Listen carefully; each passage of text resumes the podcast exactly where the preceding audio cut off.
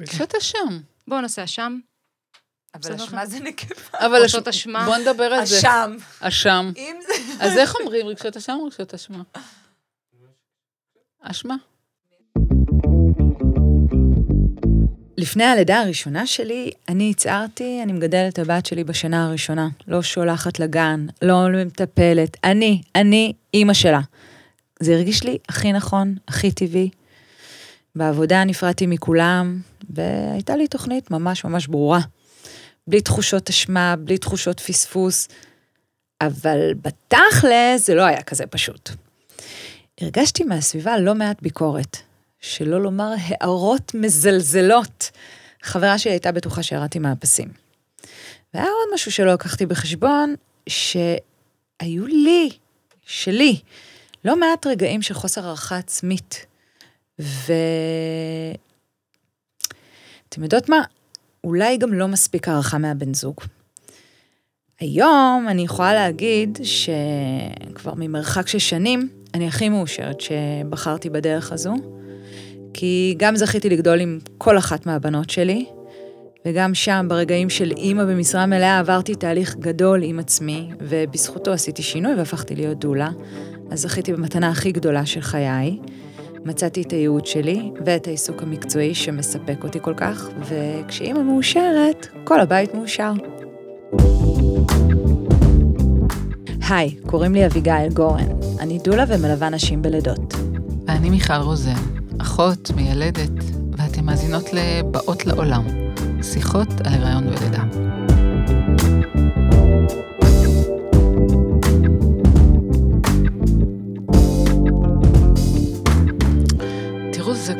מסובך בשבילנו כנשים, כי אם את אימא ועובדת, שואלים אותך, אבל איך את יכולה להיות רחוקה מהילד שלך כל כך הרבה שעות?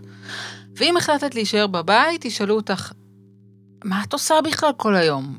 ולשני המקרים האלה יש מכנה משותף אחד. אף פעם, אף פעם לא נצליח לרצות את כולן. אין פה פתרון קסם, רק התמודדות אמיצה. ובכל זאת, למה הן סוחבות כל כך הרבה רגשות אשמה? אז היום אנחנו מארחות את דוקטור יפעת מצנר חירותי, שהיא עורכת דין בעברה, יועצת משפטית בשדולת הנשים, שפעלה הרבה מאוד לקידום של אה, זכויות וחוקים עבור נשים ואימהות עובדות.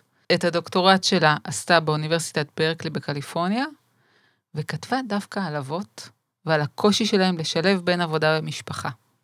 והיום, תתפלאו, היום היא מנחת הורים. או במילים אחרות, הבאנו לכן מומחית בינלאומית לרגשות אשם, אימהיים, שתעזור לנו להיות יותר אמיצות ולעשות סדר ברגשות האשמה שלנו. איזה כיף, אני כל כך שמחה להתארח בפודקאסט הכיפי, החשוב, המרתק שלכם. אז אה, פסיכולוגים נוטים להבחין בין שני סוגי אשמה. הסוג הראשון הוא האשמה המבוססת. ביקורת בונה שמבהירה לנו שאנחנו חורגים מעולם הערכים או הכוונות שלנו. אבל יש גם את אחותה התאומה. אשמה ללא בסיס, שנולדה משילוב של פרפקציוניזם עם ערך עצמי נמוך, או כל מדד לא ריאלי אחר, או כל תו תקן מופרך שהוטמע בנו. בואו נעשה סדר, נבחין בין אשמה לאשמה, אשם לאשם. הייתי רוצה שננסה להגדיר רגשות אשם אמהיים, וברור לי שזו לא משימה פשוטה, הרי מדובר ברגשות מאוד אישיים. איך את רואה את המושג אשמה? ב... כשחיפשתי הגדרה מילונית, מצאתי שרגשות אשמה זה אחראי לביצוע מעשה בעל תוצאות שליליות. אפשר לדעתך לומר שרגשות אשם אמהיים הם כמו כישלון למלא את מה שאנחנו רואות כחובה, או אולי כישלון מול חברה שמצפה מאיתנו להתנהג בצורה מסוימת? השאלה היא, מה אנחנו רואות כחובה? נכון, הרי כל חברה זה יהיה שונה, וגם כל דור זה משתנה. החובות שאני אראה על עצמי זה לא החובות שאימא שלי ראתה על עצמה וסבתא שלי, ואם נחשוב על דורות אחורה זה מדהים, וזה לא החובות שהבנות שלנו והנכדות שלנו יראו, זה מרתק. אה, אבל עדיין, כמה שהתפתחנו, אנחנו עדיין חיות בחברה שיש לנו מסרים מאוד מאוד ברורים, שאנחנו צריכות לשים את הילדים והמשפחה בראש. מצד שני, הדור שלנו שהוא מורכב, גם אה, להיות רק אימא, שוב, זה כאילו רק, מה פתאום? את צריכה להגשים את עצמך. ולהגשים את עצמך, זה אומר לעבוד, אין, אין כבר אישה שאני חושבת שהיא לא הולכת ללמוד או לעבוד, קריירה, התקדמות מקצועית, וזה מאוד טריקי, כי העולם שאנחנו חיות בעולם המודרני, הוא עולם שמאדיר ומעודד לעבודה מרובת שעות גם. ככה אפילו השכר נמדד על פי שעות, נכון? זה אבסורד. בעצם, בעצם, אמ, כשלימדתי, לימדתי בבית ברל, והם כולם עובדי מדינה, ודיברנו על שעות עבודה, והם היו אומרים לי, תשמעי, אנחנו יודעים שהשמונה שעות הראשונות שאנחנו באים לעבודה, זה הבסיס. את הכסף אנחנו עושים מהשעה התשיעית, העשירית, האחת עשרה, ואז בעצם יש פה עידוד לחוסר יעילות משווע, למריחת זמן, כי בעצם שעות נוספות הן עובדות על שעות ארוכות. ואיך אפשר לשלב את זה עם הורות, עם אימהות, עם אבהות? לא ממש אפשר. אז מדובר בחוסר יכולת שלנו לעמוד בציפיות הלא הגיוניות שיש היום מהורים מודרניים. אני יכולה לחשוב על רגשות אשם, על זה שיצאתי באמצע שיעור בלט שלה כי הקפיצו אותי ללידה, על זה שהשארתי אותה עם המטפלת עוד שעה רק כדי להספיק לעשות פדיקור. או למשל, על שהשארנו להם חמש שעות מסכים כדי שנוכל רגע לעבוד מהבית. בול. את יודעת, זמן הסגר, קורונה. עכשיו תראי, בתחושה שלי, מדובר באשמה לא מבוססת, כי כן התאמצנו. התאמצתי להגיע למופע הבלט הזה. וגם יש עוד משהו שאי אפשר לדאוג לילדים שלנו מבלי לדאוג לעצמנו. נכון. ולמשל בקורונה, אני הרגשתי שאנחנו במוד הישרדות, ומבחינתי, אם חמש שעות מסך עוזרות לי לשרוד את הסיטואציה הזו, נכון. אז אלוהים, תודה שיש את המסך הזה. נכון. אני חושבת שמסך הוא חבר. כן, בגלל זה אני מאוד מצליחה בתור מנחת תורים. כן, מסך הוא חבר, כי מה קורה? באמת, אה, א', אני חושבת שהקורונה לימדה אותנו מלא דברים, ובמיוחד ש... עוד איכשהו קודם ניסינו להגביל, אז עכשיו, מה להגביל? הם לומדים במסך. אני עוד אמרתי קודם, כשגרנו בארצות הברית, לא מזמן חזרנו, בבתי הספר לילדים שלי היה לכל אחת ואחד מהם אה, אייפד.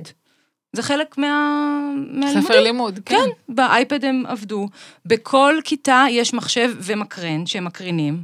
אה, חלק מהפעמים היו רואים סרט, וזה עצבן אותי, כי כי רציתי להגיד למורות, מסך זה בבית, אוקיי? את עובדת בללמד את הילד שלי, אני נותנת לו מסך, את לא, לא, קצת התבלבלת. אבל בגדול, בקורונה, מה זה לימוד מרחוק, מה זה זום? אז אם קודם סתרנו את עצמנו, ואני כותבת את זה גם בספר שלי, כי מסך הוא באמת, אני חושבת שזה הנושא של הדור שלנו, טכנולוגיה. תמיד היה מתוקים, ואוכל, ושעות, ולימודים, אבל מסך לא היה. ואני כותבת בספר שזה נורא אירוני שאנחנו כועסים על הילדים, אבל מי קנה להם את האייפד, אייפון, שם להם טלוויזיה בחדר? ותחשבו על זה שאתן נכנסות לבית חדש בסלון. איפה בודקות? בודקות איפה התקע של הטלוויזיה, נכון? וכל הסלון בנוי סביב טלוויזיה. אז כאילו זה כל כך סותר, ונניח להבדיל מסיגריות, כי הורים אומרים לי, לא, יש דברים של מבוגרים ויש דברים של ילדים. נכון, סיגריות נניח זה לא מוחלט, אבל איך זה נראה אם היינו נותנות לילדים שלנו חצי חבילת סיגריות מדי פעם, כדי להשתיק אותם, ואז אומרות, הגזמת עם העישון, את ממש מגזימה, את לא שמת לב שכאילו את התמכרת, אבל מי קנה להם את זה? זאת אומרת, אנחנו חייבים וחייבות להיות קונסיסטנטים. אם אנחנו נגד מסך, אז אנחנו נגד מסך, וגם אנחנו כמודל צריכים לשים לב על עצמנו, אבל אי אפשר לקנות להם, לפוצץ את הבית במסכים ואותם, ואז להגיד, אוי אוי אוי, אתם כל הזמן מול המסך. אני, כשאני אומרת לילדים שלי שהם מגזימים עם המסך, אני לא יכולה שלא להרגיש שאני נורא מגוחכת. מגוחכת. ולכן הדרך היא לא בגבולות וזה, אלא באמת בדיבור, בדיבור של יחסים, בדיבור בינינו, שאני יכולה להגיד לבת שלי, תמרי, נראה לי מספיק, נכון, ממי? בואי, בואי נעשה משהו אחר. אז לפעמים מתעסקים ולפעמים לא, אבל זה הדיבור, כי אני מבינה שמלחמה זה לא. ודיברת על, על איך לפרש את הפעולות שלנו, שבאמת כן ניסינו, אנחנו מנסות ומנסים כל הזמן. אף אחד לא קם בבוקר בקטע של, היום אני אהיה אימא, מה זה חרא? כאילו, היום אני אהיה גרועה ואני אראה להם מה זה... כן, אני אראה, אנחנו הרי קמות בבוקר עם זה, היום אני אעשה את זה אחרת, היום אני באמת, אני אנשום עמוק, ואז משהו, הטריגר שוב יוצא ואנחנו ככה. אבל אם כבר, והכל זה בחירה של, הרי אין מציאות, הכל זה בחירה של איך לפרש את מה שקורה לנו, אז אני בוחרת לפרש. אמ, ואני אומרת, אוקיי, אם הכל נתון לפרשנות, אני מאמצת נקודת מבט שהיא חיובית. עכשיו, זה לא איך שגדלתי ולא איך שהרבה מאיתנו גדלו, כן, חשבו שלחנך אותנו זה להתמקד במה שלא טוב, נכון? כי מה שלא טוב נעבור, כאילו, לא מעניין. ואני אומרת, לא, מה שטוב, אני נתפסת בו. קמת בבוקר ואת נושמת לבד, לא היית צריכה עזרה ממני בלמצמץ, סתם לא. כאילו, באמת, אני לוקחת את הדברים ואני אומרת, מה שהם עשו, זה טוב. אפילו הילדים שלי, התפקיד שלהם לסדר מדיח. עכשיו, זה לא עובר חלק. למה אני, שהוא יסדר קודם, אני אסדר את העליון, ואז הם כאילו, אני לא, אני לא מגיבה. ואז כשהיא אומרת, הבת שלי, הבן שלי, הם אומרים, אה, אני סידרתי את, ה, את הצלחות. אז אמרתי, מה שסידרת זה טוב. תודה. תודה. באמת, אני ממש מאמנת את עצמי, כי אני יודעת שאם אני אבוא זה- ברע זה לא יעבוד. ממש אותנטי? את מאמינה בזה? תראי, מה זה אותנטי? אני, אני מאמנת את עצמי לאמץ נקודת מבט חיובית, וככל שאני מתאמנת יותר, זה מרגיש לי יותר טבעי. גם בהתחלה להגיד לבת שלי, שבכתה להגיד לה, אני רואה שאת עצובה, זה נשמע באמת באמת עצוב שהתפוצץ לך בלון. נשמע לי, מה זה לא אותנטי? כאילו, אחותי, התפוצץ בלון, בואי, את יודעת. אבל אמרתי, זה לא הבלון, זה, יש לה פה איזה רגש ספונטני, וברגשות אני לא רבה. עם רגשות של, של אחרים, אני לא רבה, מי אני שאגיד לה? שזה מוגזם, כן? הדרמטית, את עושה כן. עניין. מי אני? אני רואה, אני רואה שזה באמת לא נעים. והיום, אני באמת אותנטית יותר, כי אני מתחברת לרגש, ואני אומרת, וואלה, באסה, היא ממש אהבה את הבלון. זה כמו שאני נניח אאבד את הטלפון הנייד, או שהוא יישבר, אוקיי? כאילו, זה, ה. ההשוואה. כן. אנחנו באמת עד- עושות מה שאנחנו יכולות, נכון? אבל עדיין יש אשמה. זאת אומרת, אם אנחנו חוזרות רגע לאשמה, אני קראתי שאחד הדברים שיכולים לעזור לנשים להתמודד, הוא תרגול של היכולת לזהות את הטריגרים, הטריגרים שגורמים להם להרגיש רגשות אשם אמהיים. למשל, להבין איזה נושאים גורמים לנו לעבור לעמדת מגננה, שמישהו רק מעלה אותם.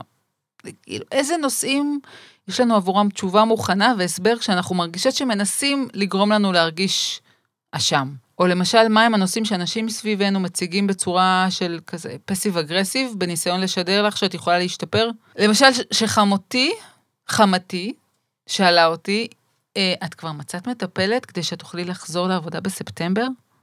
תראי, זו דוגמה מצוינת, כי בעצם מה אנחנו לומדות? שכל תגובה של בן אדם מגיעה מהמקום של הבן אדם עצמו. זה לא, זה לא את, זה היא, כן? זו הבנה מאוד מאוד אה, רצינית שאני מנסה להבין עם עצמי ולאמץ אותה, כי בעצם ההערות האלה הם לא נגדי, הם יצאו מהפה של הבן אדם, שככה הוא רואה את העולם. עדיין ו- זה מפעיל אותנו. נכון, ואולי זו העבודה. כי כשזה מפעיל אותנו, אז אנחנו נדבקות רגשית, אני קוראת לזה הדבקה רגשית. אם נניח עכשיו אה, את תלכי ברחוב ומישהו יתחיל לצעוק עלייך, אוטומטית תצעקי עליו בחזרה. אבל זה קטע, כאילו היית נורא רגועה. אז מה אם הוא צועק? כאילו, למה את יוצאת מה... מה state שלך, שהוא היה אחר לגמרי. עם הילדים ועם הבן זוג, זה אימון מהמם, כי זה קורה כל כך הרבה. נניח שהבת שלי קמה בבוקר והיא תגיד לי, לא מוצאת כלום ללבוש. אני לא חייבת לענות לה באותו טון. כאילו, גם תחשבו על האבסורד, אם אני רוצה ללמד אותה להגיב אחרת, אני חייבת להגיב אחרת. זה ה modeling. כנ"ל עם חמותי, חמותי עושה לי תרגולים מדהימים, מדהימים, I love her, תרג, תרגולים מדהימים של דחיית סיפוקים, של נשימות עמוקות, של הבנה, שזה לא קשור אליי, זה שלה לגמרי. אבל למה בכלל זה קורה? מה הטריגר שמפעיל את המנגנון? את חושבת שזו התחושה שאנחנו חייבות לחגוג כל רגע את האימהות? עבדנו כל כך קשה כדי להראות, ללדת. אולי כי זה נחשב שיא במימוש שלנו כנשים? Hmm. אה, אני חושבת שמה שמפעיל את המנגנון זה שמהרגע שאנחנו נולדות ונולדים, אומרים לנו מה לעשות, מה לא לעשות, קר לך, חם לך, את רעבה, את לא רעבה, טוב לך, לא טוב לך. לפעמים אנחנו בוכות כשלמישהו לא מתאים או לא מצייתות, אז יש מניפולציה מה, ממי שרוצה שנתיישר, שנהיה, יודעת מה מה זה להיות בסדר? יש סדר, כן? יש סדר, ואת צריכה להתאים את עצמך לסדר. אז אם את מפריעה, כן, בכיתה או בבית, ו, אה, או לבשת משהו לא מתאים, אז אומרים לך, אומרים לך, זה לא מתאים, מה את צוחקת, מה את בוכה, מה קר לך, אה, מה את מקנאה, למה את יעבור, לא יעבור, עוד אחת עונה זה יעבור, כן? כל הדברים האלה שאומרים, שוב, ההורים מכוונה טובה, אף אחד לא רוצה לפגוע, אבל פשוט לא, הם לא יודעים איך להתמודד עם הדבר הזה, וילדים הרי הם... אמוציונליים, זה במוח, זה, ככה, ככה זה עובד. ואני לא מכירה הורים, חוץ ממני, שמעודדים את הילדים שלהם לבכות. אני, יש ילדה שלי בוכה, אני אומרת לה, תוציא עוד. היא אומרת לי, אמא, אין לי. לא, לא, לא, תוציא. אל, שלא יהיה בבטן, גם את הבן שלי, תוציא. הם כאילו, נמאס להם וזה מולכים. ואני אומרת, רגשות זה משהו שאני רוצה לעודד החוצה. ובגלל שלמבוגרים רובם, בדור של פעם בכלל, היום עדיין, קשה עם רגשות, אז הם לא יודעים להתמודד עם זה בעצמם, נכון? אם מגיע רגש, בוא נשתה משהו, בוא ניקח כדור, בוא נעבוד מלא, בוא נלחש את הרגש, אז בטח לא עם הילדים שלנו, שזה הכי הבטן הרכה, וכשהילד שלנו סובל, או ככה אנחנו חושבים שהוא בוכה וסובל, זה גומר אותנו. ואנחנו מנסים להפסיק את זה בדרכים הכי לא נכונות. קח סוכריה, אל תעשה עניין, תראה ציפור, כן? ובעצם הילד רק רוצה שנגיד, וואלה, באמת באסה מה שהיה, איזה באסה, בדיוק אמפתיה. ואני מתאמנת, מתאמנת על זה, וגם על לחיות בחופש, אני רוצה לחיות בחופש ולגדל את הילדים שלי לחיות בחופש. חתיכת אמירה, גם מה זה חופש? מי בחופש? יחסית, כן? אני שמה בסימן שאלה אם בכלל הם צריכים להתחתן. שואלת אותה, כאילו, עניין שלהם. ללדת ילדים, בחירה שלהם לחלוטין. אני לא יודעת מה הם ירצו לעבוד, במה ללמוד, איזה חברים הם יהיו איתם, אה, יהיה להם כיף איתם. זה שלהם, זה לא שלי, זה חופש. אז רגע, לא נולדת ככה, נכון? יד על הלב, בואי. לא. גם לא הגעתי לשם עדיין, אני גם- מתאמנת כל היום, מה נראה לך? אבל זהו, כאילו לא מגיעים לפרקליטות מלהתאמן בזה. לא, ו, ועכשיו בחר, את רואה שינוי בחיים? כן. שוב, אני לא רוצה להגיד שהגעתי לשם, כי את יודעת איך זה יהיה, אני אומרת, כן, אני מפותחת, ואז בחוץ יקרה משהו שיראה לי כמה אני לא.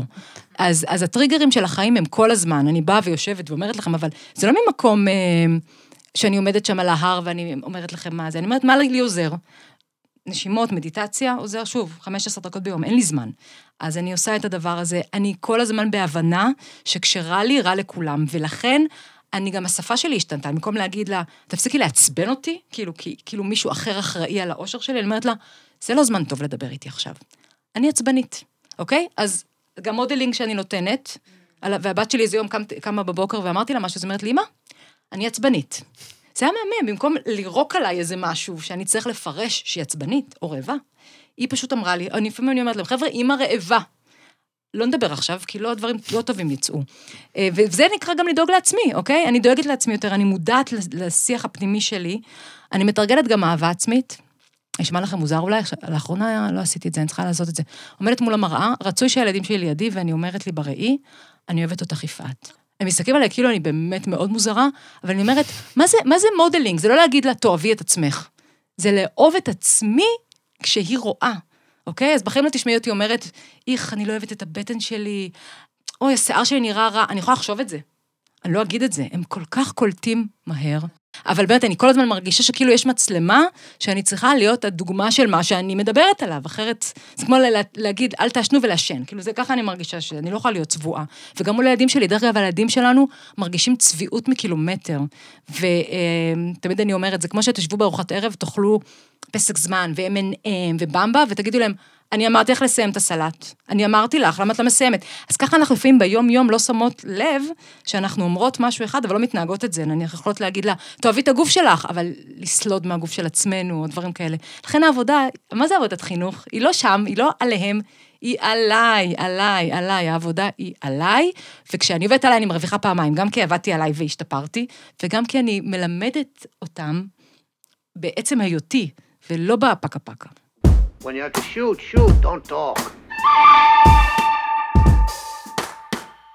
בעולם של הפסיכולוגיה רואים באשמה, בושה, גאווה ומבוכה רגשות מהעולם של המוסר, שמעודדים אותנו להתיישר לפי מוסכמות חברתיות וסטנדרטים אישיים. את חושבת שנכון לומר שנשים חוות יותר אשמה, יותר בושה, יותר מבוכה מאשר אבות?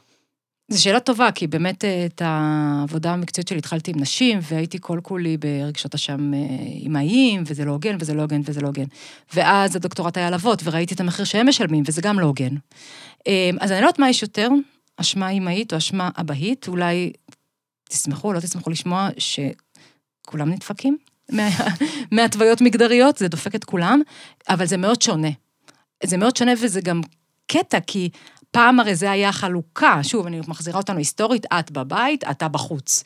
אז תוסיפו לזה את כל המסרים החברתיים שעדיין נשארים, לוקח זמן עד שזה משתנה. ואז כל אחת וכל אחד מקבלים מסרים אפילו הפוכים, שזה נורא. כי אתה צריך להתרחק מכל מה שנשי, ואת צריכה להתרחק מכל מה שגברי. אמרתי לכם מקודם, לדעתי זה נס בכלל, שאנחנו מצליחים לתקשר. נכון? כנראה משיכה מינית היא כזאת חזקה, אין לי אחרת איך להסביר את זה. כי באמת אנחנו, ולא פלא שאחוזי הגירושים גבוהים. התקשורת היא, נשים אמורות לדבר לרגשות, מחנכים אותנו לדבר לרגשות יותר, לא מי יודע מה. הם ממש לא. כאילו, איזה קשה זה, איך הם יכולים ליצור מערכות יחסים, עוד עם ילדים, בנות זוג וילדים, ולכן העבודה שלי היא כל כך חשובה כשאני עובדת עם אבות. יש להם פער אדיר ש... שברגע שהם מבינים אותו, כי הלב הוא הלב, לב לכולנו יש, רגשות לכולנו יש. מבנה גוף אולי שונה, מסת שריר וכל הדברים האלה, הלב אצל גברים ונשים, לא תשכנעו אותי, it's the same, אותם רגשות. ולכן כשאנחנו מדברים דיבור אחר, הם כאילו, אני מרגישה על חלקם שהם במקום הנכון, הם חוזרים למקור, הם כאילו מבינים את השפה הזו, כי הם נולדנו ככה, נולדנו עם השפה הרגשית, לא נולדנו רגשות אשם. ואז הם מצליחים לחזור למקור ולקלף, לקלף, לקלף את כל השכבות של כל הדורות. וזה מדהים, זה תהליך שעושה לי צמרמורת, אבל זה תהליך מרפא, אז תחשבו איזה, איזה שינוי עובר האבא, ואיזה שינוי הוא, הוא מעניק לילדים שלו. ומה מדהים. הקונפליקט הכי משמעותי אצל גברים? אני חושבת שעכשיו, עם השילוב עבודה-משפחה, אם אם אנחנו חוזרות לזה, כי יש הרבה, אבל אתה צריך להיות גם עובד טוב כדי לפרנס, וגם עכשיו בדור שלנו אתה צריך גם להיות אבא נוכח. פעם זה לא היה ככה, האבות שלכם, נכון? מה, לא, לא היו ציפיות מהם. היום הם גברים במצב מאוד מאוד קשה, ומחקרים מראים שהם חווים רגשות אשם באותה אה, כמות מספרית, זאת אומרת, באותם אחוזים כמו אימהות. וואו. אתם מרגישות טוב עם זה? אני לא יודעת. אז נספר שאני מכירה אותך כמרצה בתוכנית ללימודי מגדר ונשים, באוניברסיטת נכון. חיפה, והייתי בטוחה שעל זה נדבר, זכויות, נשים וחזרה לעבודה. ואז הקשבתי לפרקים מהספר החדש שלך, והבנתי שיש פה חיבור מאוד מעניין עם נקודת מבט של מנחת הורים, ושם נכנסת גם נקודת המבט של הילד. אז עם מי את מזדהה שם? טוב, אז כולנו ילדים מגודלים, לא? חלק מהטיפול שעושים עם אה, אנשים מבוגרים זה, תתחבר לילד שלך, תתחברי לילדה שאת, נכון? זה מאוד מעניין, כי בעצם שם התיקון, כל הטראומות שלנו התחילו בילדות, בגדול. וכשאני הגעתי לעולם המשפטים, זה היה מאוד מוכוון עם אג'נדה לקדם זכויות נשים, ובגלל זה הלכתי ללמוד את משפטים, כי אמרתי, אני אשתמש בעולם החוק והמשפט כדי לקדם זכויות. ועשיתי את זה, וזה היה מאוד מאוד אה, חזק ומרתק. אה, באמת עזרתי לקדם זכויות נשים בעבודה. בג"ץ קצב זה בג"ץ שאני אה, כתבתי יחד עם כל הארגונים. וואו. הפסדנו, אתן יודעות, אבל לא משנה. בסופו של דבר זה... טוב, ההיסטוריה כבר ידועה, אבל אה, גם אה, כל הנושא של אה, הטרדות מיניות בעבודה, שכר שווה לנשים, אפליה בהיריון, אפליה כתוצאה מהורות, מאימהות, אה, זה מה שעשיתי. וזה נורא מעניין שאת הדוקטורט בחרתי לכתוב על אבות. הגיע, אה, פשוט אה, קראתי איזה ספר שהגיע בזמן הזה, אין שום דבר מקרי, פשוט כנראה הייתי צריכה לקרוא אותו באותו זמן, והוא היה על הקושי של גברים לשלב אה, עבודה משפחה. ואז אמרתי, וואו, זה נושא מרתק, ואז נחשפתי לעולם של גבריות. גבריויות, דרך אגב, כי אין גבריות אחת. כמו פמיניזמים, אין פמיניזם אחת. אז גבריויות. ו- וחיברתי את זה, שוב, חיברתי את זה לעולם העבודה, אבל אפשר לדבר גם על בנים שסובלים מאלימות, כן? או בתי הכלא שמלאים בגברים, הם לא מלאים בנשים, כי הנושא של כוח הוא כל כך חזק. והדחקה. והדחקה וכוח, שילוב רע מאוד, לכן הם מתים לפנינו. באמת, זה לא, לא קל, לא קל להיות גבר בעולם אה, שדורש ממך לפרנס, להיות תמיד חזק ולא לבקש עזרה. איך, איך אפשר ככה? תגידו לי, איך? זה כל כך לא הוגן. עכשיו, מה, מה עצוב? שהגברים האלה, הם אבות, כן? ואז כשהבן שלהם מראה רגשות, הם לא יודעים להתמודד עם זה, כי הם לא יודעים להתמודד עם הרגשות של עצמם, אז הם גם מש, מנסים להשתיק את הרגש של הילד, ואז גדל עוד דור ועוד דור ועוד דור, עד שאנחנו נעצור את זה. אמ, אבל כמנחת הורים היום, אני ממש מחברת בין הכל, ואני אומרת, רגע, הילדים, הרי הם עדיין לא ספגו את כל השכבות של האשמה. עכשיו אנחנו גורמים להם, כן? עכשיו, עכשיו הם בונים אותם, אבל הם עדיין אין להם את השכבות של האשמה והבושה. אני גדלתי, עדיין, אני מקלפת מעצמי, לא, לא בהצלחה גדולה, אבל שכבות באמת של בושה, שאני לא יודעת מאיפה הם באו, אבל נושמים אותם בבית. ודור שלישי לשואה, דור ש... אה, גם לא עוזר. והיום אני מבינה שהילדים הם מדברים אלינו בשפה מסוימת, ואנחנו עונים בשפה אחרת, כן? והם מנסים בגדול, פרשנות שלי, שוב, הכל פרשנות, נכון? הם מנסים לטלטל אותנו, ולהגיד, אמא, אמא, אמא, משהו אחר צריך להיות כאן. תתעוררי, ואם את לא מתעוררת, אני אתנהג את זה. וילדים שמתנהגים בלתי, ילדים הבלתי, הם ילדים שיש להם מסר להעביר. יש להם מסר, ואף אחד לא מקשיב להם. אז אם, וואו. אם המסר לא עובר, הם יתנהגו את זה הרבה יותר קיצוני. וזה אנחנו חייבים להבין, ואז הילד הזה הוא לא רע. הוא ילד שיש לו משהו להגיד, ופשוט הוא לא מצליח להעביר את זה, וזה גומר, גומר, באמת. ומה שמשותף, כן, זה, אין, אין פה איזה סטייה, מה, מה נהיית אה, מעורכת דין למנחת הורים, הכל זה סביב חוסר צדק. חוסר צדק ורצון לתקן את העולם בגדול, נכון? מטרות קטנות, פעוטות. אז uh, כתבת ספר בשם הורות, קומדת של טעויות מלאה בכוונות טובות, ואני בחרתי להקריא מתוכו את הפסקה הבאה, שימי לב. מה מלמדים אותנו בקורס הכנה ללידה?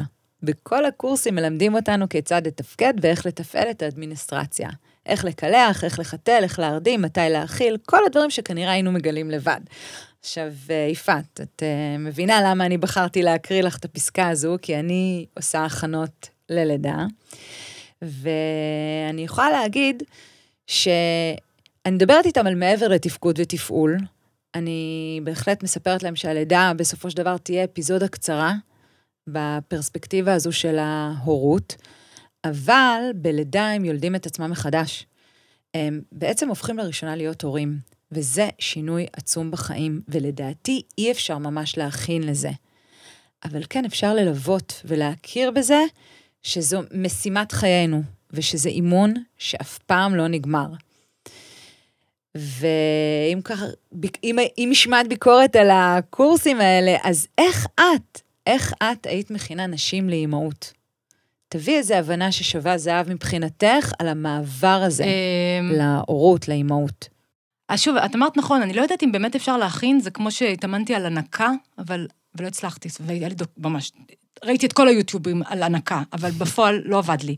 אז uh, אני לא יודעת איך אפשר להכין, אבל הייתי אומרת להם בפנים מאוד רציניות, תשמעי, זה הולך להיות טיפול בחשיפה. בין אם את רוצה ובין לא, הם הולכים לעמת אותך עם עצמך, כל מה שניסית להדחיק, כל מה שחשבת שהתמודדת איתו, כל טראומות הילדות שלך, in your face. אני מחזירה אותנו לעוד קטע בספר שתפס אותי. סוד גדול שלא מספרים לנו. אם אתם אוהבים תיאוריות קונספירציה, זה בשבילכם. לא מספרים לנו את הסוד כי רוצים שנתרבה. הסוד הגדול, אנחנו יולדים מראות קטנות שמשקפות את, את, את תוך תוכנו. המשפט הזה גרם לי לחשוב הרבה מאוד על עצמי בלידה הראשונה. על הפחד שלי להפוך לאימא, על הפחד לטעות, לדפוק אותו לכל החיים, על מי שאני אהיה באינטראקציה איתו, שאני אהיה לא סבלנית, שאני שאני לא רוצה להיות שנה בבית עם תינוק חמוד, ו- וגם הרבה מחשבות על מי שאני כבר לא. אני כבר לא חופשייה, אני כבר לא בעלת חופש תנועה.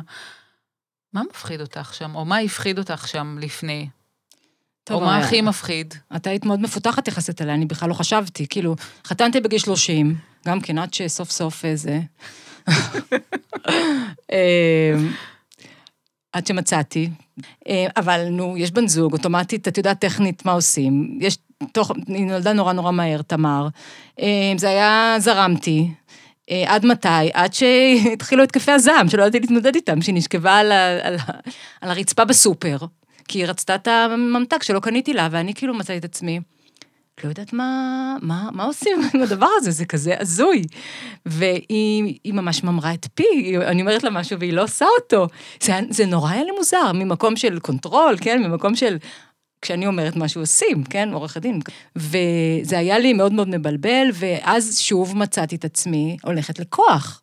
והבנתי, הבנתי את המקום הזה, כי החוסר האונים הזה כל כך מטלטל, שאת לא יודעת מה לעשות, ואת ישר משתמשת בכוח הפסיכי שיש לך, אוקיי, אז ככה, אני לא הולכת איתך מחר ללונה פארק. גם ככה, מה זה לא תחשקי ללכת ללונה פארק, זה נורא חם. אתם מבינות? ואז, אה, זה דרך אגב, זה השלב שההורים מגיעים אליי. גיליתי שהיא משקרת, הם אומרים לי, מצאתי עטיפות של שוקולד במגירה, אני אומרת, לפחות היה שוקולד, נשאר משהו? היא אומרת, לא, היא גם גמרה את הכל. אה, אבל בעצם, אז אני, אני הגעתי להדרכת הורים בעצם, כשתמר הייתה כבר בת שש, זה יחסית זה, עד אז עשיתי טעויות ומלא, עדיין אני עושה, אבל, אבל עכשיו אני מבינה אחרת.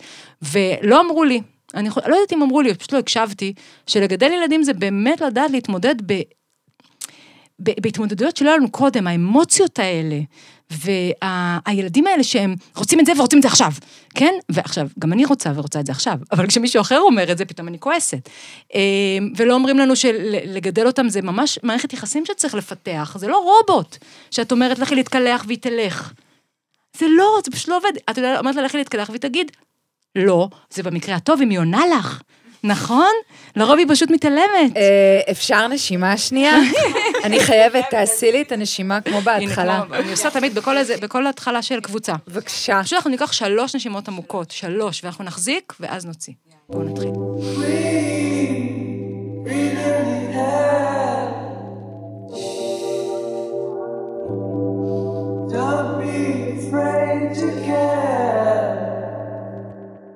שמתם לב שאנחנו מחזיקות את האוויר למעלה? וזה גם אימון, אנחנו מפתחות את הריאות, וזה משנה את הפיזיולוגיה שלנו. דרך אגב, עוד דבר, טיפים, אני עושה את זה מול הילדים שלי.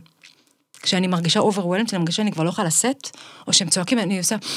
ואז היא אומרת, לא, תהיה בשקט, היא מעצבנית. כאילו, הם כבר יודעים. ואז אני אומרת, רגע, בואו ננשום ילדים, בואו ננשום, אז לפעמים הם גם עושים את זה לי, וזה קצת מעצבן, שאני עצבנית, אמא, בואי תנשמי, אבל, אבל זה עדיף לנשום מאשר, לא יודעת, להגיד דברים לא יפים, או, או דברים אחרים. אז כן, יש פה המון המון עבודה, אבל שוב, איזה כיף, לא? איזה כיף לגדול.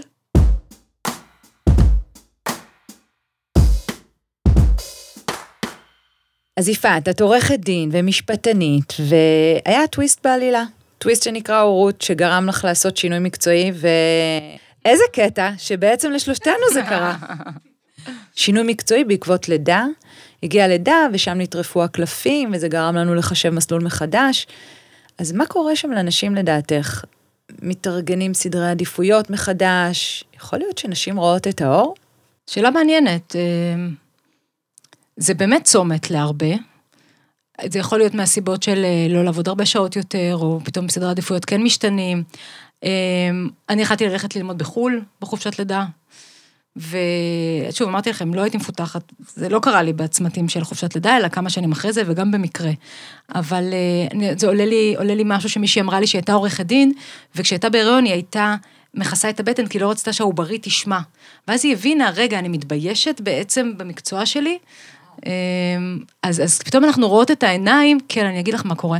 אנחנו רואות את העיניים בפרספקטיבה של איזה עולם אני רוצה שיהיה לבת שלי או לבן שלי. זה שמעתי מהרבה הרבה נשים. ופתאום אנחנו, אם היה קודם קל להדחיק ולא לשים לב, פתאום, רגע, ילדתי לפה ילד או ילדה. מה זה העולם הזה? הוא לא משהו, אני רוצה להשאיר להם עולם אחר. ואז חלק מאיתנו הופכות להיות משהו שהוא במסגרת תיקון העולם. טוב, בואי נשוב אה, לדוקטורט שלך, הוא על קושי של אבות לשלב בין עבודה למשפחה. סליחה שנייה, מה בדיוק קשה להם יותר מנשים? את יכולה לזקק לנו את זה לשלושה משפטים, ובלי לעצבן את הפמיניסטית. כולנו פה אה, פמיניסטיות. אני חושבת שלהתעסק עם גברים, טוב, לא במובן הזה, כאילו לעבוד עם גברים ולכתוב על גברים זה מאוד פמיניסטי, זו הסיבה שיצאתי לדרך. אבל אני, ומה גיליתי? שאפשר לעשות תחרות בסבל, מי סובלת או סובל יותר, מי משלם יותר, אפשר לעשות תחרות, אבל לא, גם זה לא יביא אותנו רחוק. אז, אז גם הם משלמים מחיר וגם להם קשה. לא יותר קשה, לא פחות קשה, אני לא יודעת, אבל קשה אחרת. ומה שעניין אותי לבדוק זה מה המסרים החברתיים שבן, מהרגע שהוא נולד, אבל אז הוא נהיה נער וגבר, ואז אבא, אם הוא נהיה אבא, איזה מסרים הם מקבלים ומה המחיר שהם משלמים. ובואו נגיד את זה ככה בנקודות, כן? דבר ראשון, הם לא אמורים להראות רגשות, חוץ מלכעוס, אני כועס. שתיים, אה, תמיד צריכים להיות אה, חזקים, גם פיזית. אה, ושלוש, אם אנחנו כבר עלינו איתם בגיל, אז כשהם אבות, אז הם לא צריכים לדעת לחתל או לטפל, הם צריכים לפרנס. ומי נחשב אבא טוב? זה מי שמפרנס בהצלחה, מי שהצליח לקחת את המשפחה שלו לקלאבמן, מי שיש לו אוטו גדול, ולא מי שהוא, אה, וואלה, יודע לטפל טוב. אבל היום המסרים הם כל כך מבלבלים, שגם את זה מצפים מהם.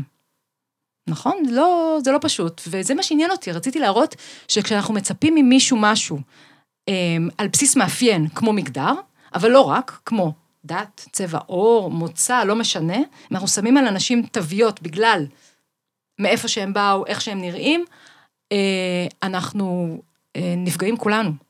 אז מה, מה הכי מעניין אותך בליווי של הורים? אם אנחנו, אנחנו ככה לקראת סיום, מה מעניין? לשנות את, את הדפוסים, לעזור לנשים להיות פחות כועסות, עם פחות רגשות אשמה? מה מעניין אותך? כן. כן, כן מה וכן. שאמרת. כן, זה נכון, זה להבין גם עם ההורים, מה הילדים מנסים להגיד. שליטה עצמית, וואו, זה ענק. שליטה עצמית שלנו. כבר אי אפשר לקלל בכביש יותר. הם רואים, אה, אפשר, כשהם לא באוטו, בגדול. אבל גם את זה הם ידעו. אמא, נכון, אתמול נסעת לבד וקיללת, איך את רואה הכל? הם יודעים הכל, הילדים האלה. אה, אז אני רוצה ללמד אה, דרכים אחרות, ולא דרכים של אימ- אימפולסיביות וכוח, כדי לגרום להם כן לשתף פעולה. עכשיו אני אגלה לכם סוד, ילדים רוצים לשתף פעולה איתנו. אני יודעת, זה מוזר, אבל הם באמת רוצים לשתף איתנו פעולה, אנחנו צריכים לדעת איך להגיע לזה, וזו האומנות. וכן, לשחרר נשים מתפקיד של עושה הכל, די עם זה, אי אפשר ככה. זוזי, זוזי, לכי, תני לו לעשות, תני לו לטעות, ושתקי. אה, ולחזק גברים בחשיבות שלהם בבית, הם באמת מאוד מאוד חשובים, הם הילדים מסתכלים עליהם כמו אלוהים. ואם אנחנו אה, רוצים לחזק את זה, אז אנחנו צריכים לתת להם כלים, כי אין להם מספיק, כלים שהם יוכלו לדעת באמת איך לבנות יחסים טובים עם הילדים ובת הזוג, וזה רווח נקי של כולנו, זה תיקון חברתי, זה מתחיל בבית אבל. וואו. אז נזכיר שהספר שלך, הורות, קומדיה של טעויות, אה, זמין לקנייה ברשת, ושהפודקאסט שלכם, הורים עובדים מרתק, ושאת מלמדת ומנחה הורים בתוכניות ליווי ואונליין. תודה רבה. תודה יפעת, תודה רבה. איזה כיף, תודה לכם.